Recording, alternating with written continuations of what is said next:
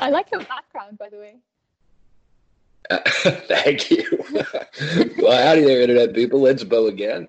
And today it's the Battle of the Accents. We have Catherine from YouTube. She's from the UK. And uh, she's going to tell us a little bit about what's going on over there and then touch on some other subjects. Catherine, start off by telling us a little bit about yourself.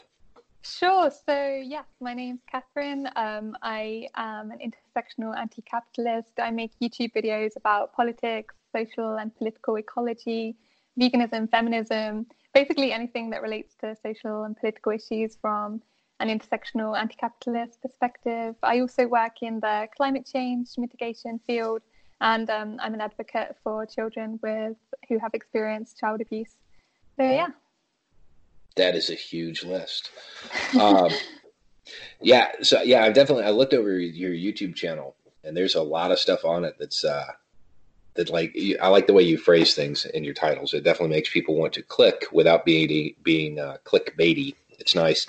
Um, yeah. Okay, so the uh, the one question that everybody wants me to ask anybody from over there Tell us about the election. oh God, yeah. Um, yeah, so first of all, I guess for people outside of the UK who don't really know how UK elections work, basically there are 650 seats um, in the House of Commons, and the House of Commons is where we all the important political government um, decisions get made. And in order for a party to have a majority in the government, they need 326 seats. Um, and so the Conservative Party, which is the right wing party um, in the UK, they got 365 seats, which is a huge majority. And the Labour Party got 203 seats. Uh, seats is like the um, members of parliament that are, are, elected in each constituency. And um, 203 seats is the worst results that Labour have had since 1935. So it's it was pretty shocking, especially since in 2017 they got I think 40% of the total number of votes, um, total number of seats in in the House of Commons. So it was pretty bad. Um, so yeah, people are generally saying the reasons for why this has happened relates to one the media bias secondly the referendum the position labour had on the referendum a lot of people were saying that um, labour were too left wing um, which i think is not the case at all but yeah, I think one of the main reasons for why they failed did have a lot to do with the media bias, because um, in the UK, 80% of the media is owned by just five billionaires. So people like Rupert Murdoch and the Barclay brothers, who have a vested interest in making sure people like Labour don't get in power because it would mess with their profit margins and their overall politics.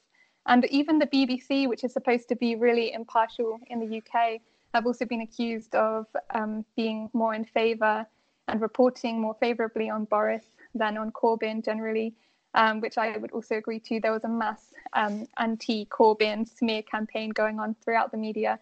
And um, generally, so much focus on his anti apparent anti Semitism, but relatively little about Boris being racist, sexist, or, and homophobic. So, yeah, I think the media was a big issue.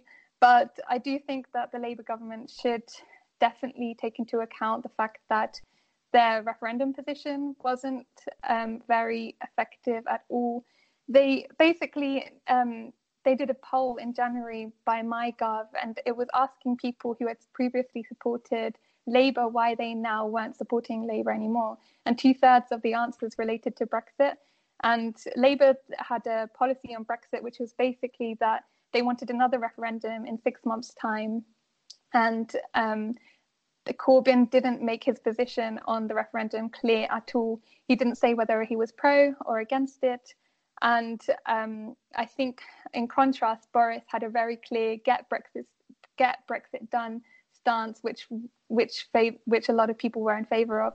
So basically, Labour lost so many Leave voters because they massively overestimated how popular a second referendum would be. Um, but I don't really know how much better it would have been if they had had a um, Brexit stance, pro Brexit stance, because then I still think they would have lost a lot of Leave voters who wanted um, the, you know, the super the get Brexit done stance of Boris was very appealing to a lot of people. So um, yeah, I don't know how much that would have helped. But uh, yeah, and a lot of people are arguing that, well, Labour needs to be less left wing in future. That was what the main problem. But if it were really the case that um, people wanted a less left Labour, I think a lot more people would have voted for the Liberal Democrats. But they're kind of the more centrist left in between Conservatives and Labour in the UK. But they only got 11 seats overall. So I, I don't I think it's pretty clear that a more centrist left isn't what people want. And people didn't vote for Labour because they thought, oh, the top 5% of people are um, getting, are having enough like of their taxes taken. They're not, they didn't vote for Labour because they thought it was bad that we should give the NHS more money or do something about climate change. I think it was much more to do with um, the media and the referendum position of Corbyn. Yeah. Okay. So, how does all of this impact Scotland and Northern Ireland now that there's kind of a leave movement there? yeah, so I think the so the SNP got a lot of seats. They got I think it was 48 seats in the um, election, and they were really really popular in Scotland. And I think um, Nicola Sturgeon, the leader of the SNP party, Scottish National Party, has called or is about to call for a second referendum, or not a second, another referendum in Scotland to leave um, England. And it's pretty positive that it's now going to happen. I think the UK is not going to be the UK anymore. I think Scotland is going to leave um, England, and maybe even Wales is going to leave England. But I'm not so sure about Wales, um, what's happening there, because the DUP, which is the main um, like the Welsh party, um, Democratic Unionist Party, didn't get um, many seats. So I don't think that that would happen. But yeah, I think Scotland is definitely going to leave England for sure.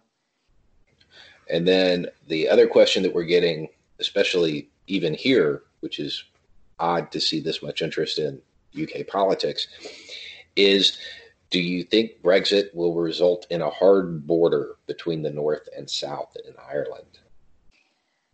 Um, it's really hard to say because I don't know because Boris has taken different stances on this. He, at one minute, he's saying that there will be a border, like you've been suggesting there was would be like a wall between the South and the North.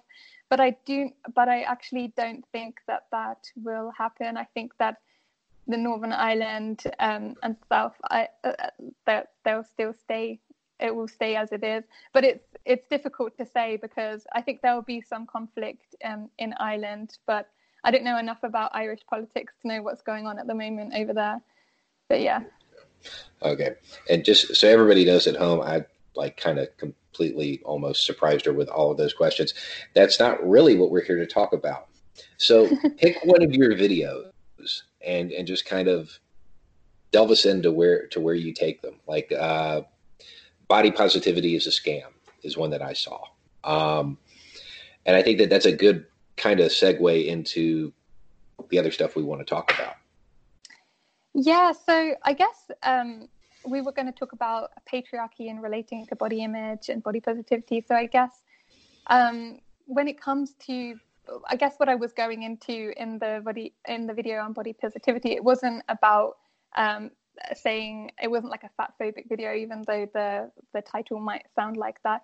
It was basically talking about how today things like body positivity are used in feminism. That we have this type of feminism that is advocating for um, body things like body positivity, which is like greater representation of certain bodies is supposed to be the solution to the fact that we have these certain beauty ideals that are so pervasive and leading to women being psychologically, physically, emotionally depleted.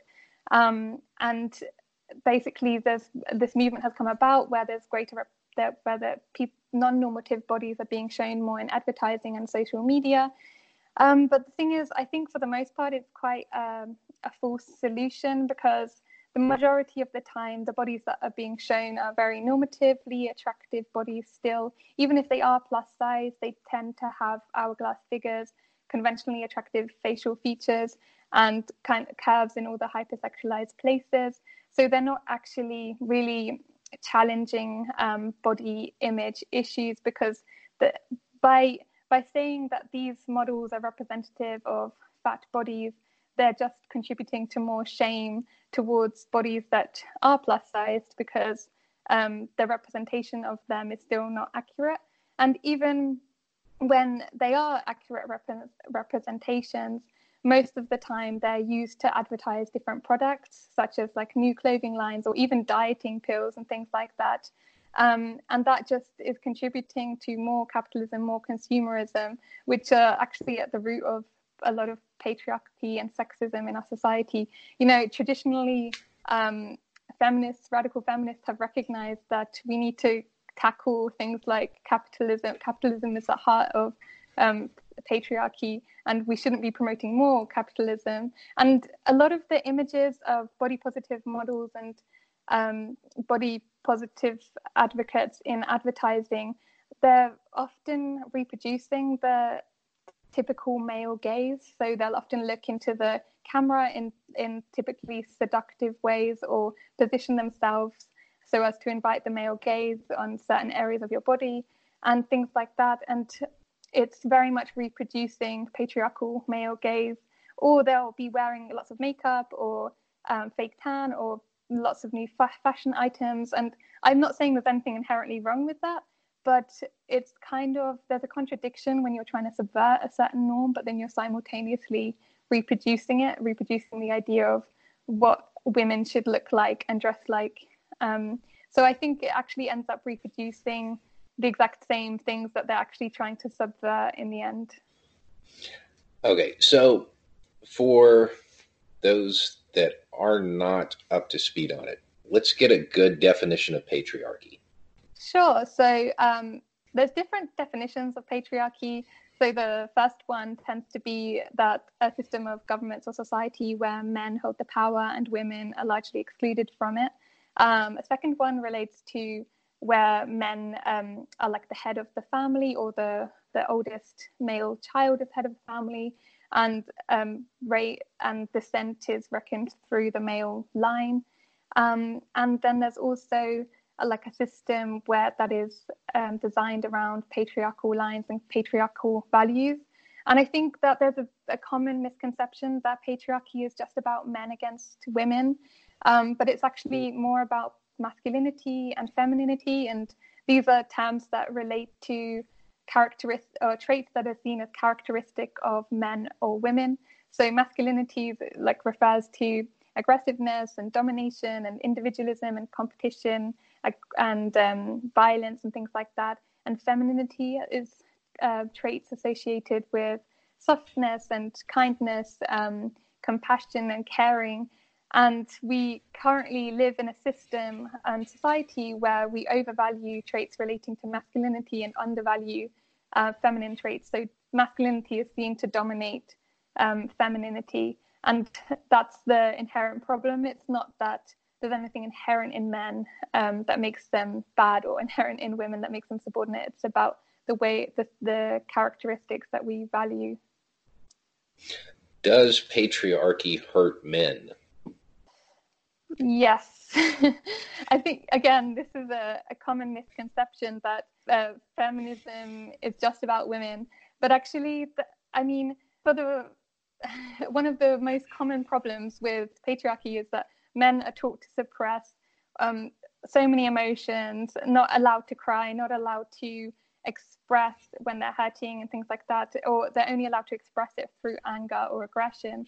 And this leads to so many mental health issues. They have a much higher rate of suicide than women. They have a much higher rate of alcohol abuse. Men are much more likely to end up in prison. Um, they're much less likely to be taken seriously if they have domestic or sexual experience, domestic or sexual assault they um, are much more likely to have to go to war and fight in war, even if they don't want to. I think fatherhood is often very difficult for men because there's certain ideas that they're not supposed to spend too much time with their kids or play too much with their kids. And then there's also these gendered expectations that they should go out to work all the time and take care of the family, which can harm a lot of people who aren't able to do that or don't want to do that. And also these expectations of what it is to be a real man if you if you don't um, if you don't conform to these ideas of you know a tall um, muscly hyper masculine guy um, then it can be incredibly harmful for you. So, yeah, there's multiple ways in which um, patriarchy harms men just as much, or not just as much, but definitely harms men as well. And how is capitalism and patriarchy? How are they tied? Um, so uh, some people say that there isn't a link between patriarchy and capitalism because patriarchy preceded capitalism. But whilst it is true that patriarchy preceded capitalism, basically capitalism profoundly transformed the nature of women's subordination and oppression. So prior to the 15th century, women had a lot uh, more rights than after the 15th century when capitalism was institutionalized. But from the 15th to 18th century, capitalism was basically used as a means um, to subordinate and oppress women. So they did this by, for example, um, they decriminalized rape as a means of diffusing workers' protests. They um, institutionalized prostitution as a means of um, diffusing worker solidarity. Um, things like uh, women were forced into domestic and reproductive labor against their will, so they could be relegated more into the home instead of working. And all of these things basically meant that the very the institutionalizing of capitalism, the very foundations upon which capitalism was built, was built off of the oppression of women. And I think that we can still see that to today. Um, so anytime that women do get any rights under our capitalist system, it's mainly as a result of the fact that we need it for production and consumption.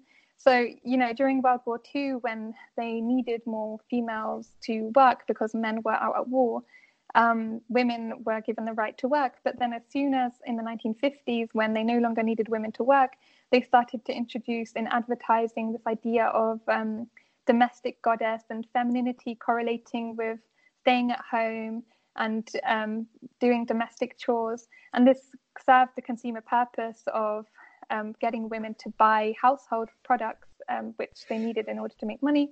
But it also helped to bring women back into the home, back into me- domestic labor and reproductive labor. And then it went on to uh, change to beauty ideals that we see today, which also helped to um, continue the subordination of women today. And yeah, it just continues. And, and again, the beauty ideal serves the consumer purpose by selling us um, fast fashion and the beauty industry and dieting industry and all of these industries which help um, keep capitalism alive. And the more women see themselves as subordinate and objects to the male gaze, the more um, it keeps us from revolting or challenging the system. And there is no incentive inherent in capitalism to do anything about patriarchy. So no matter how much we try and fight for rights or um, yeah, for the rights or equality for women, uh, it's never going to be successful under a capitalist system because capitalism is inherently based off of the oppression of women and it has no incentive to do anything about it. Yeah. So, what does a post patriarchal society look like?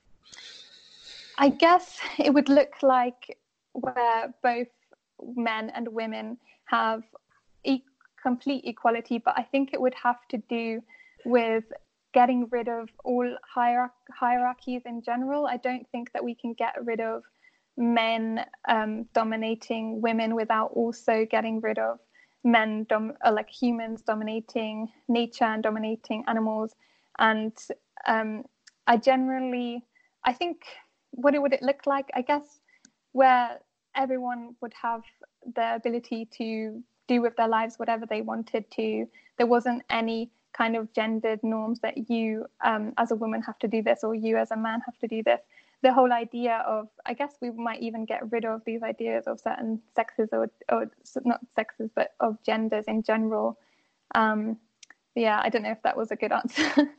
No no any answer is a good answer. Um, it's just it's one of this is a topic here in the us these terms are just so loaded. I mean yeah. like they really are and it's one of these things that it's hard to get people to even discuss it because a lot of them don't have definitions. They don't really grasp the ideas.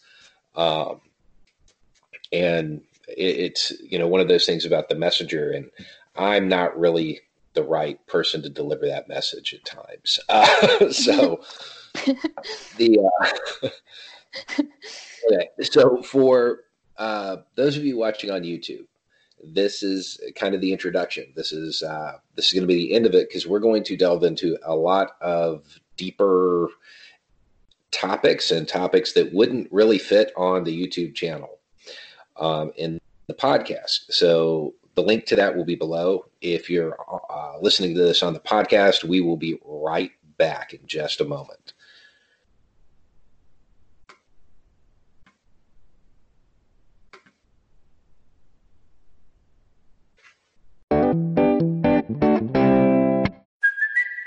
It's Kaley Cuoco for Priceline. Ready to go to your happy place for a happy price? Well, why didn't you say so? Just download the Priceline app right now and save up to 60% on hotels. So whether it's Cousin Kevin's Kazoo concert in Kansas City, go Kevin, or Becky's Bachelorette Bash in Bermuda, you never have to miss a trip ever again. So download the Priceline app today. Your savings are waiting. Go to your happy place for a happy price. Go to your happy price, Priceline.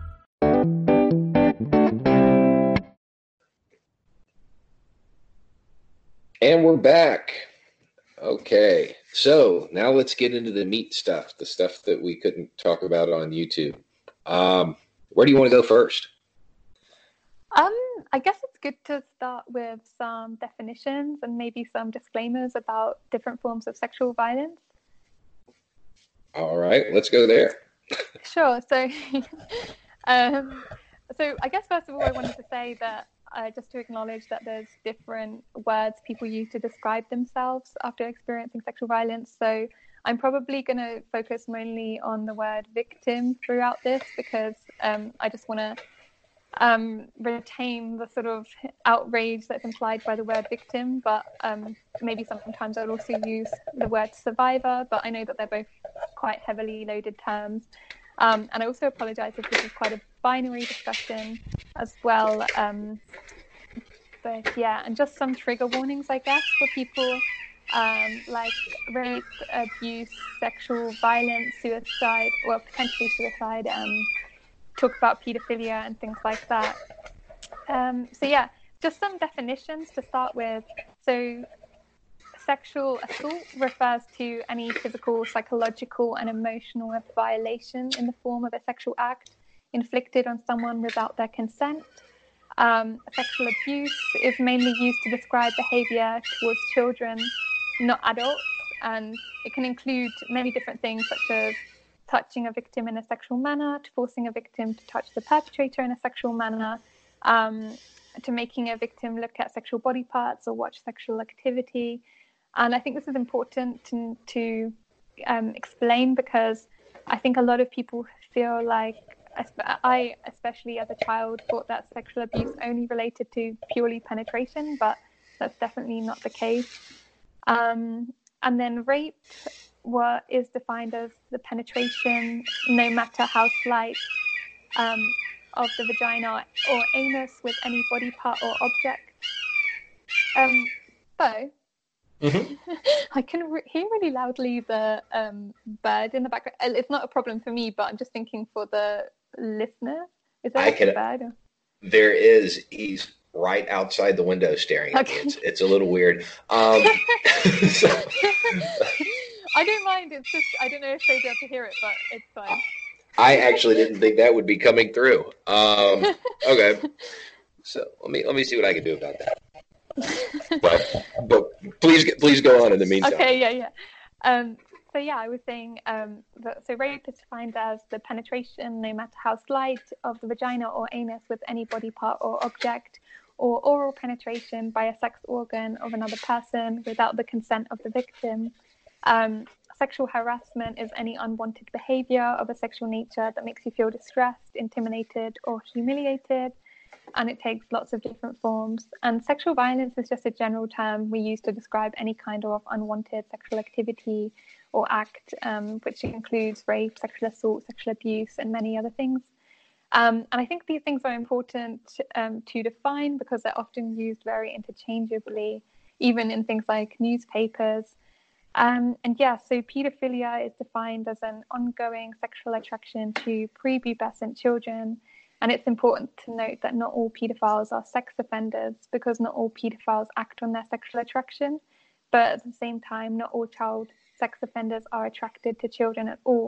So, um, in my case, in my experience uh, of child sexual abuse and sexual other forms of sexual violence throughout my life, um, including rape of an ex-boyfriend, and for me, this definition, this understanding of pedophilia is important because in my case, the pedophile that abused me was also very sexually attracted to adults as well, and very, um, he also raped adult women. And I think that that led to many adults in his life not recognizing his pedophilia because it, it was assumed that pedophiles can only be attracted to children and aren't also attracted sometimes also attracted to adults. Um, yeah. Do you think um, do you want to do some statistics or you want to go move on or? Uh, yeah give us give us some scope if the statistics are providing like scope of the problem that would be great. Yeah um, so i think so. I think these statistics are quite poignant. So these are all based on the us um, but they're very similar statistics throughout other Western nations. But um, so, according to the Rape, Abuse, and Incest National Network in the US, one out of every six American women has been a victim of attempted or completed rape in her lifetime, um, which is very high, I think. And one in 33 US men have, an, have experienced an attempted or completed rape in their lifetime.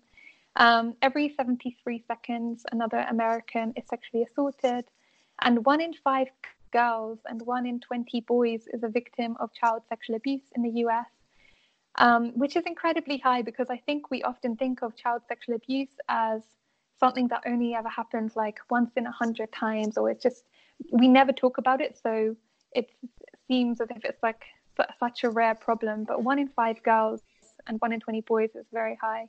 Um, and in the US, 70% of women suffer sexual harassment at work.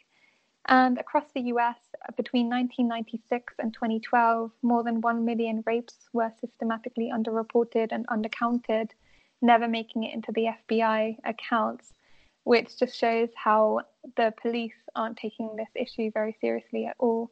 Um, and these statistics don't even convey the enormity of the problem because there's so many reasons why people don't report these crimes, and there's so much silence around the issue because of shame and guilt and fear and other things like that. Um, sexual assault is actually the most underreported crime against the person. So yeah. so, what leads it to be unreported, underreported? Um, I think there's so many issues. I guess I can talk more from like my personal experience as well. Um, so I think that part of it is due to gendered socialization there's often i think as women you're often raised to not make a fuss to obey older people than you especially older men be quiet and well behaved and don't be rude and i definitely experienced this. I didn't feel like i could say no to this older man as i was a child. Um, children's socialization and relationships with adult is generally based off of um, a culture of expectation and be- obedience and instruction. Um, you're as a woman, as we've just discussed on the YouTube video, we're taught to be submissive and it's and often even taking these the sexual assault as a compliment rather than as a violation. Um, and we're also very discouraged from being angry in general. I think that it's something that's very suppressed in women um, for numerous reasons. But I also think that sex, sex education in general is really poor. Generally, in the media, the only sort of representation of sexual violence that we see is very violent and sensationalized forms of rape. Um, and when, in the most cases, at least for sexual abuse, for child sexual abuse, most of the time it isn't a violent it's not done in a violent manner at least obviously the acts themselves can be very violent but um, it's often done through getting them to trust you and asking you to do things rather than this forceful kind of violent pop, someone comes out of the bushes type of situation. And there's also this sort of, we're also taught that most rape is stranger rape, someone that you don't know, when actually 93% of the time it's someone known to the victim. And um, we also have this idea of like the creepy man, um, which is also not the case. Well, it, depends. Obviously, it depends, but um, often when they don't fit these stereotypes, it can make it harder for us to come forward about these things. Um, and I also think that in general, we have such victim blaming language as well in our society. Um, you know, when we're taught about these things in sex education, it's often about how can we um, prevent these things from happening to us, you know, by wearing different types of clothing, not going out of the house at certain times. And a lot of the times, this can lead us to feel like it's our responsibility and it's our fault if something happens to us. Um, and yeah, aside from that, in general, uh, as I was talking about before, I don't think that there's any incentive under this system for us to really do anything about sexual violence because there's no, no profit to be gained from dealing with this issue under a capitalist system, which I think really helps silence the issue in general as well. So the system itself is failing the the the victims or survivors. And is it doing anything to rehabilitate or anything at all on the part of the perpetrator? Is is the system working in any way um, in my opinion, no, it's not. I mean, if we just look at the reoffending rates of people as they come out of prison in general, in the UK, 49.2% of people reoffend within a year of coming out of prison. In the US, between 40 to 60% of people reoffend within two years of coming out of prison.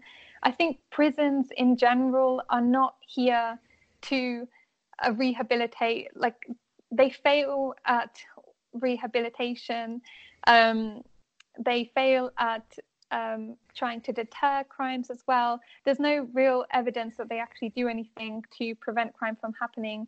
And I was looking up in the UK, there's only one organization I could find that actually does anything to prevent um, people who are sexually attracted to children from acting on their and on that. And I couldn't find any organizations that prevent um, anyone who wants to assault or rape older women, non minors, um, from doing so.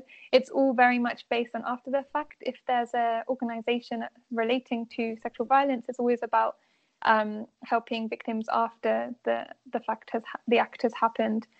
And there's such a low percentage of people that are actually incarcerated when it's actually reported.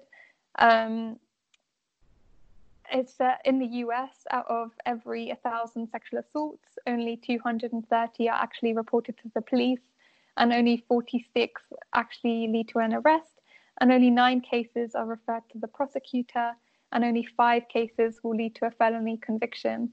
So, um, and out of the 4.6 will be incarcerated. So, out of a thousand cases reported, only 4.6 will be incarcerated. So, clearly, it's not actually like this isn't going to deter anyone from committing the crime. And if it's not even rehabilitating them clearly the prisons aren't here to for that purpose. As we know from the prison industrial complex they're just here to make a profit. There's no incentive for them to reduce this crime because they rely on people coming in to make a profit. So yeah. So what do you think a more effective system would be? I think that if we are going to effectively deal with this issue, I think we need to get rid of a system based on capitalism and patriarchy, and that would look like a system of anarchism or communism and things like that, where it's not a place where everyone's women's bodies, in particular, are constantly sexualized and objectified. Um, I don't know how exactly we're going to get there or what that would look like in practice. I don't think anyone really has all the answers here, but I think that we can't really can't really get to the root of the problem without dealing with these, without uprooting these systems, first of all. Um, and I can talk a bit more about how capitalism relates to sexual violence or intersex with sexual violence if you'd like. absolutely, absolutely. This is this um, isn't a topic that gets discussed over here like ever. So go into as much detail as you can. Sure. Um, so I guess I could. Um, is this podcast the same? Is it the? Because I was going to talk a bit about again about how um, patriarchy prior to the 15th century and then the 18th century. But if if the first part is already linked to this, then I can just skip that part. Oh yeah, they will. They will have already heard that. Yeah. Ah, okay. Um, so I guess other than that, I think that some other things that are really important um, to take into account is the fact that capitalism is one of the, or if not the root cause of poverty around the world. And poverty intersects with sexual violence in so many ways, even in um, developed or colonizing countries. So, you know, poor people are at the most risk of human sex trafficking, parents selling children, child snatchers, female genital mutilation. Um, you know, across the globe, 1.5 million girls are married at younger than 15 worldwide. Um, sex trafficking normally happens because they promise their families a better life or the child a better life because they're so poor and suffering a lot of the time. Um, and if we look across the globe, in so many colonized countries, the poor working conditions often breed sexual abuse and harassment. For example, in different sweatshops, um, sexual harassment and sexual abuse are almost a daily occurrence. And even in the US and and Western countries, almost half of all rape victims are um, in the lowest third of income distribution, and I, this is, has a lot to do with the fact that economic power is crucial for creating a situation where someone can abuse, because you can't uh, leave your abusive partner because of economic dependence or economic power including the power of abusive men over women, is upheld by the criminalizing state, and the state uses the threat of violence to maintain its existing order. So if you're already um, experiencing like poverty, you also you don't want to um, get into trouble with the the state in terms of um, being put in prison, things like that, and Austerity measures in general forces countries to privatize and cut shelters like hotlines and therapy services for survivors. Um, and so the poorest people who are most in need of these things, um, who are the most at risk of sexual violence, don't get that help that they need. So they're often not able to leave these kind of situations. Um, and I think it's really interesting what Frantz Fanon talks about. And he says, he talks about when we have an oppressive system, there's an atmosphere of violence which spills out into interpersonal interactions.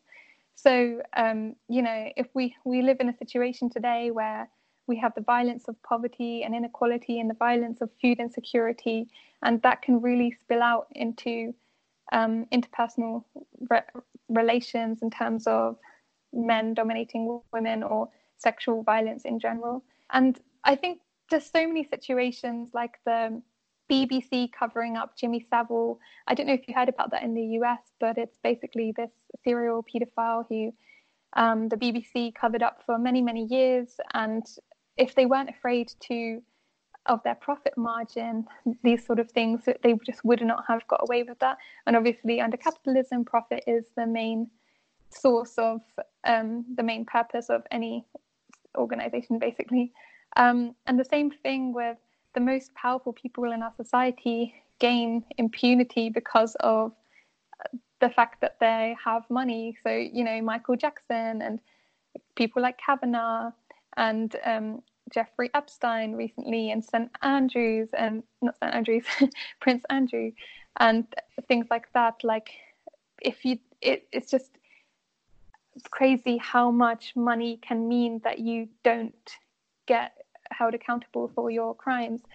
Um, and yeah, in a capitalist system, we produce this elite minority who have this level of power and impunity. Um, so yeah, I think that there's so many ways in which poverty, which results from capitalism, leads to this type of thing. And I also think, you know, another big issue is the fact that in the system we have we create these type of mon we call sexual offenders these monsters and we we defer like we call you know Mexicans rapists and murderers and refugees as the rapists and they're going to take over. Um, and so it's these things have almost become this sort of spectacle in our society.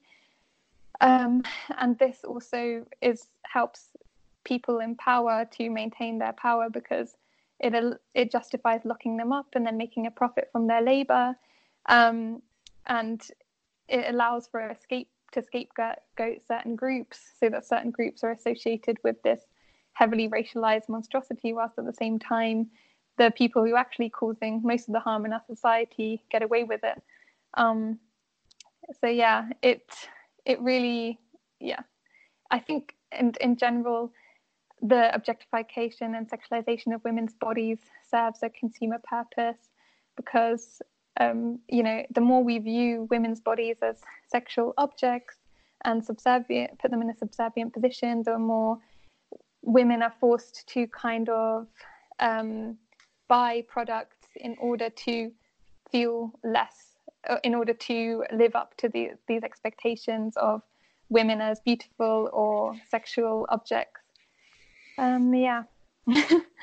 yeah. So that that takes us back to the whole concept of patriarchy, and that there. I had a few more questions, but I didn't know where the answers were going to go um, on the YouTube channel, so I wanted to wait till we got here.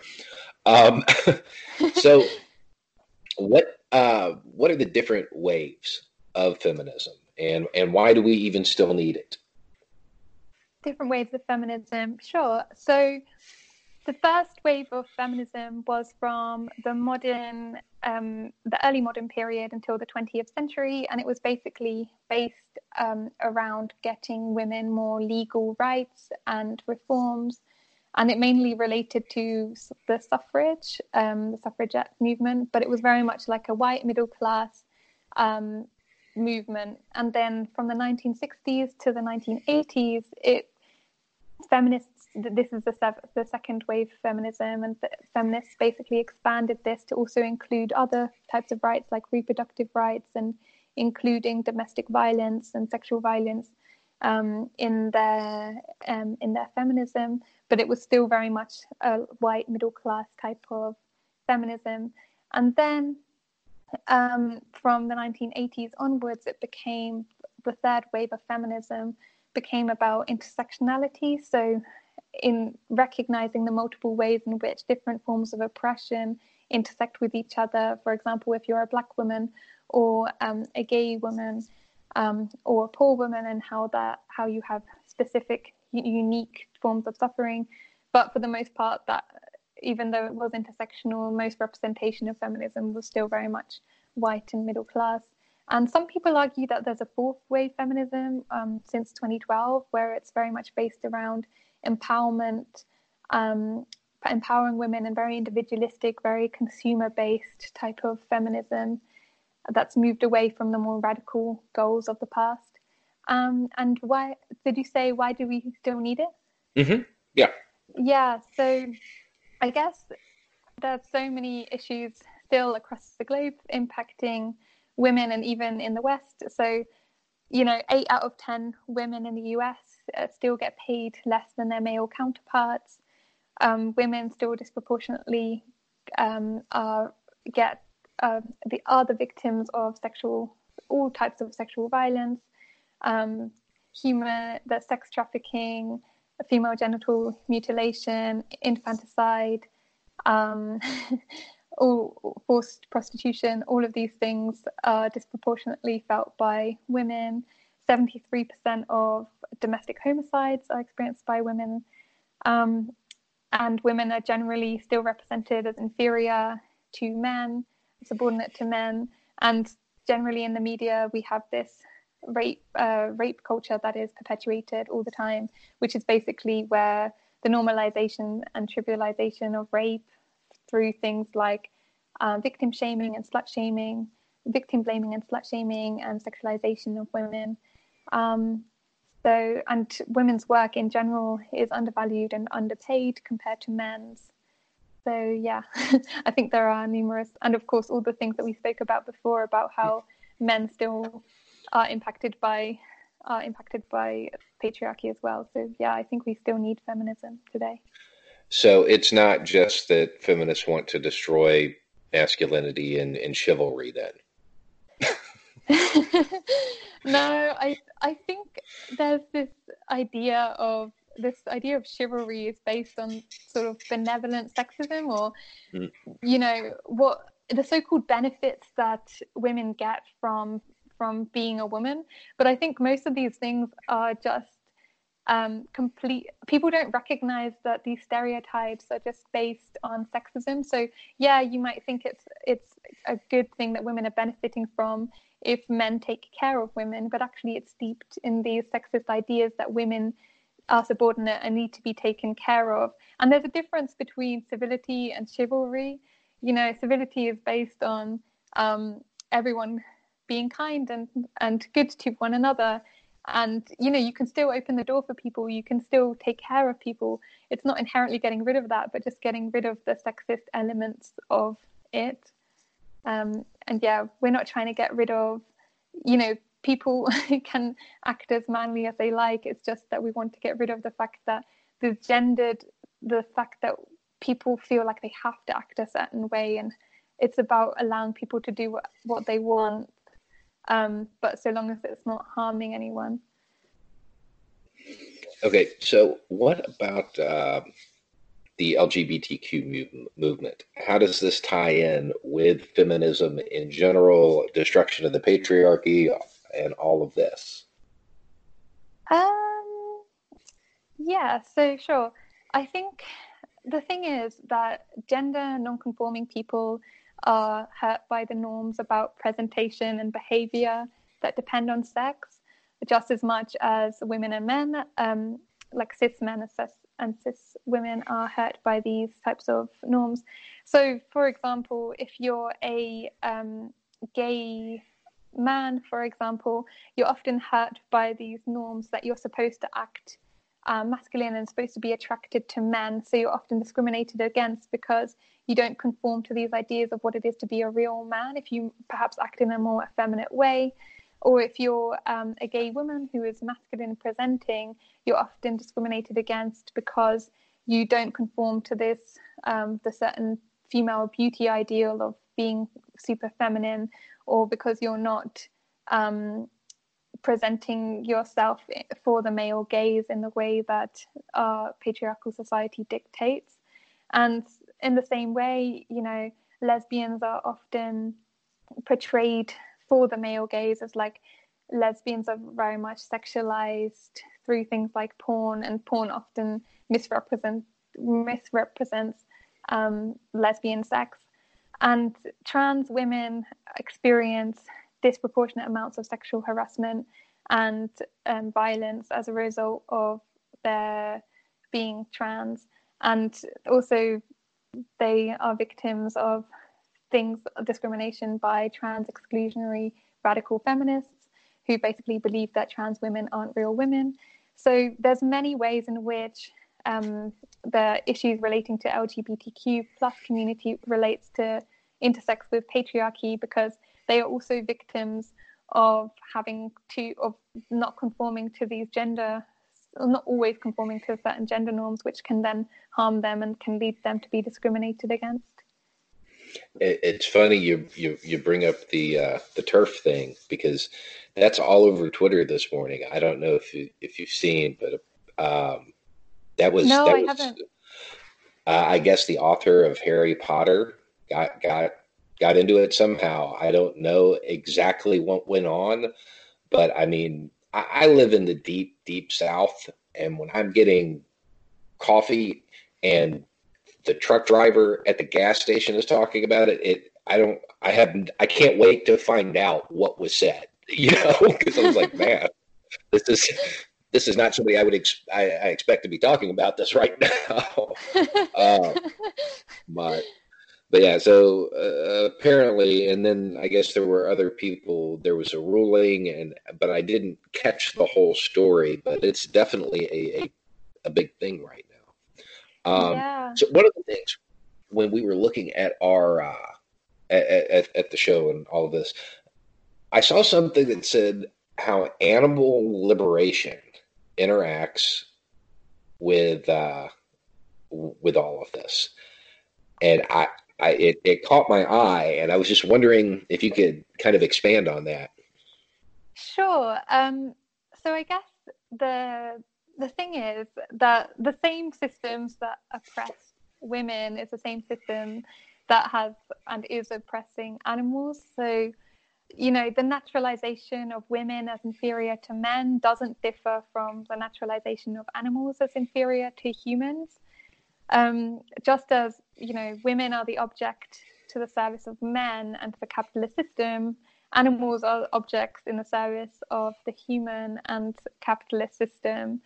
And I think it's very true this idea of none of us are free until all of us are, are free.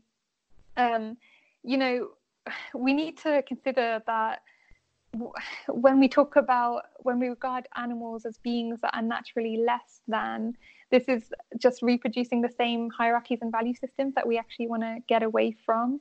Because you know any hierarchies that say certain lives have more value than other lives inevitably breeds oppression and certain forms of violence. Um, and so this this kind of patriarchy that perpetuates the notion of women as less than um, and women as less than ma- men is the same one that's also being pumped out all the time about the narrative as animals as less than humans. So, I mean, there's certain ways in which we can see this play out. So, for example, if you look at animals, um, cows are natural, are um, artificially inseminated, which is like a form of rape of a cow, um, and slaughterhouse workers are, I think, over 100% more likely to um, cause domestic violence in their homes because they're their work is so inherently violent and they they're so mistreated in their jobs that it naturally breeds that form of violence outside of their work. And also, there's so many ways in which vegan advocacy groups also use sexist advertisements, like PETA is the top, the biggest one in the US. Um, and I guess for a lot of people, I can imagine that this probably sounds quite strange because animal liberation relating to patriarchy isn't something that's often talked about. But I do think it's just we just want to get away from these value systems and hierarchies based on like violence to other beings on this earth and i guess that's why i think that it's also very important to to talk about um, animal liberation in relation to this conversation well i mean in in in theory all of this is related because it's a systemic issue that crosses mm-hmm. into just I mean everything. So, it, but it, that was a connection I had never seen before. So I was like, hmm, I've got to ask about that. Um, so I'm, something that I oh go ahead. Oh, sorry, sorry. no. You, I was just going to say I'm I. I'm not. I'm really curious just how this is in the. I don't know anything really about the deep south in general, and like, I don't know how are these ideas um, how do they come across in the deep south? Is is this something? Are these sort of ideas about patriarchy and sexism, misogyny, veganism, animal liberation? Do they come about a lot where you live, or not really? um, let's see. Patriarchy is is the southern United States is extremely hierarchical. Um, so this is something that is it's just accepted and any questioning of it gets gets kind of side eyed. You know, you're like, what?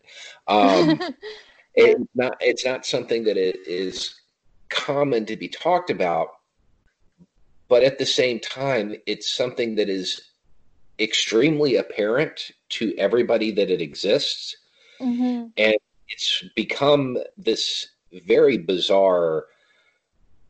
It's almost accepted now that in in image the man is the the the head of the household.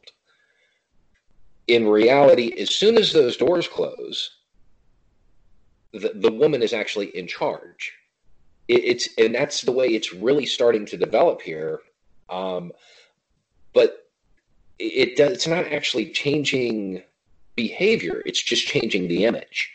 Um, it's it's really it's really weird to kind of watch it develop. And animal liberation down here has you see it, but you see it in weird ways. You know, you will see people that you know, for some reason, glorify eating bacon. Um, mm-hmm. I'm not mm-hmm. sure if this is a, a, thing dealing with all of our recent tensions with the Middle East, and it may have a root there. Um, but beyond that, when you're, you're starting to see in the South people take animal abuse a whole lot more seriously. Um, as far as people mistreating horses and, and, livestock, stuff like that. You know, there are some animals that are just exempt from people caring about down here, mm-hmm. but it, it's it's developing, and it's probably. I mean, it's going to take a long time. It's the South. We do everything slowly down here, um, but it, it is definitely a a. It, you're starting to see stepping stones, whereas before the if somebody let uh, a stable of horses starve, the main concern would be the economic loss and why it happened. That's not the concern anymore. People mm-hmm. are upset. People are like, how could you do this? And again, it's starting with companion animals, you know, dogs, horses, stuff like that, that people are beginning to care about. But I mean, 20 years ago, they didn't care at all. So it's a step in the right direction. Um, the South in general is very reluctant to change. Um, but we're starting to see it in some real crucial, some very, very crucial uh, aspects. You know, uh, the southern United States is extremely and has a reputation for being extremely racist. And I, I mean, it's one it's it's a racism that was so steep when people from other countries come here, they're like, "Oh, I didn't understand it was quite that bad." Yeah, no, it's so, it's really, really? Very institutionalized here. Mm-hmm. Um, but we're starting to see that break. We're starting to see things, you know, 10, 15, well, let's see, probably 25 years ago. The idea of an interracial marriage in the town that I'm in right now, unheard of. And today it's very commonplace. So a lot of these ideas that took a whole long time to to even get root, once they get root, it, it spreads um, mm-hmm. So we're we're starting to see that, but that's I mean, I don't want to say that the Southern U.S. is behind the times because that's a stereotype, but it, it cliches normally contain an element of truth, mm-hmm. and and in this one it definitely does. Um, so one of the things that I ask everybody that comes on the show is give me a solution to anything your particular uh, cause that you truly believe in. Give me a solution that the average individual can act upon, something that they can do to help solve a problem. Sure. I think one of the best things that anyone can do, if it's possible for you to do it, is to join a union in your workplace, or if you don't have a union, starting one, if that's something that's possible for you to do. I think that um, unions are one of the best ways for you to build solidarity between your workers, spread more socialist or left wing ideas amongst different people, um, campaign for your rights, normalize the idea that we shouldn't be exploited in these ways in general. And I think the more unions, I think they're going to become more and more important as more and more jobs are set to become automated um, throughout the throughout the next few decades. And if you're not working or unable to work, maybe um, some sort of political organization or something within your community that you can get involved in. I think in even just coming together with a few of your neighbors and discussing some of these topics or talking about, okay, how can we help Bernie get into power? uh, how can we make sure these results in the UK don't happen again? Just getting organized, I guess, between um, in your communities, because I think so many of us are so alienated, so lonely. We have such an epidemic of loneliness, and I think some of these things can help to combat that and help us to build more solidarity when for when we're really going to need it over the next few decades. So, workers of the world unite. That's what I'm hearing. um, the uh, okay. Um, now, so take a few minutes, talk about anything that you think we missed. Plug your channel, or don't you do? Are you frequent guest on a podcast, or do you actually have another podcast that you're on? Um, I don't.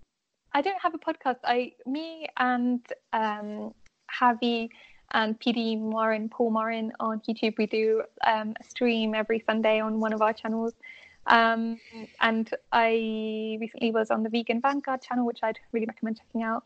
Um, but yeah, just my YouTube channel is just Kathrin. My name's spelled really weird. It's just um, K A T H R I N.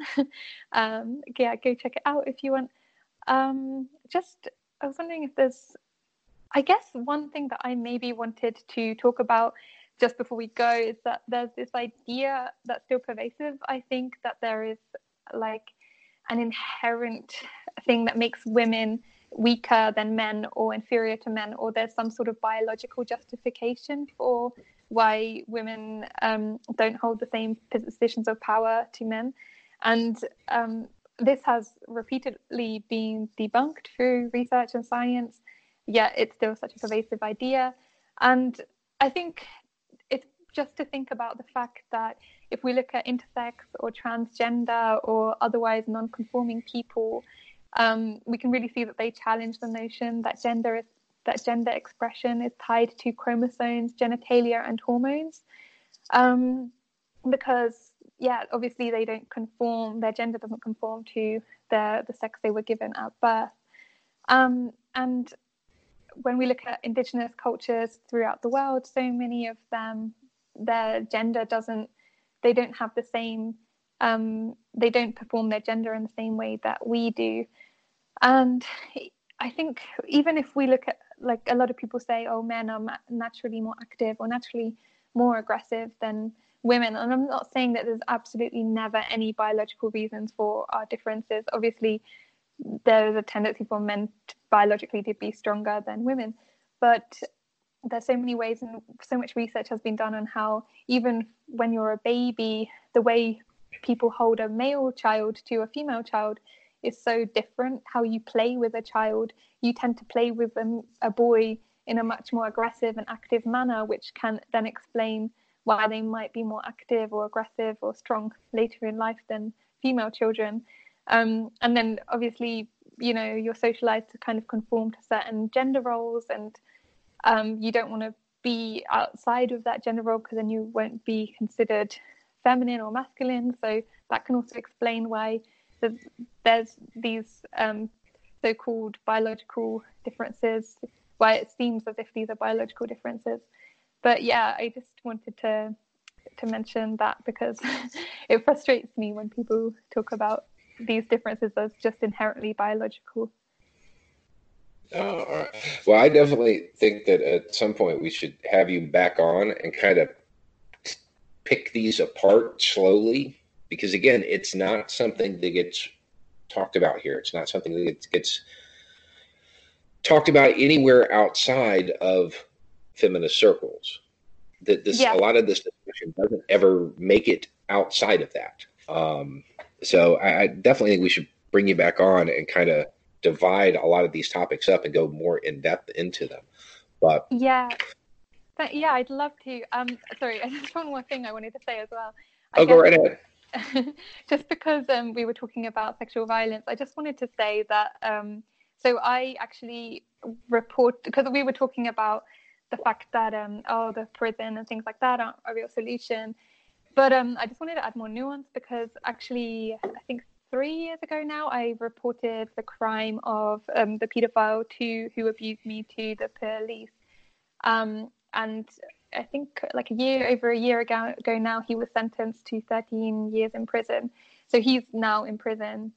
And I guess what I'm saying is when I'm talking about prisons and things like that as a solution, I'm not saying that no one should ever use prisons or the police as a solution. I'm I'm against prisons. I'm a prison abolitionist. I don't think that they're a solution. But at the same time, if you're faced with a situation like mine or any kind of violence or where you don't where that seems like the right way to go. I'm not saying that there's anything wrong with using that method if you need. Like, if I had had the option, I would much rather this man were rehabilitated or there was some other system in place to deal with this. But um, given the circumstances, that's what I that's the only option I made available to me.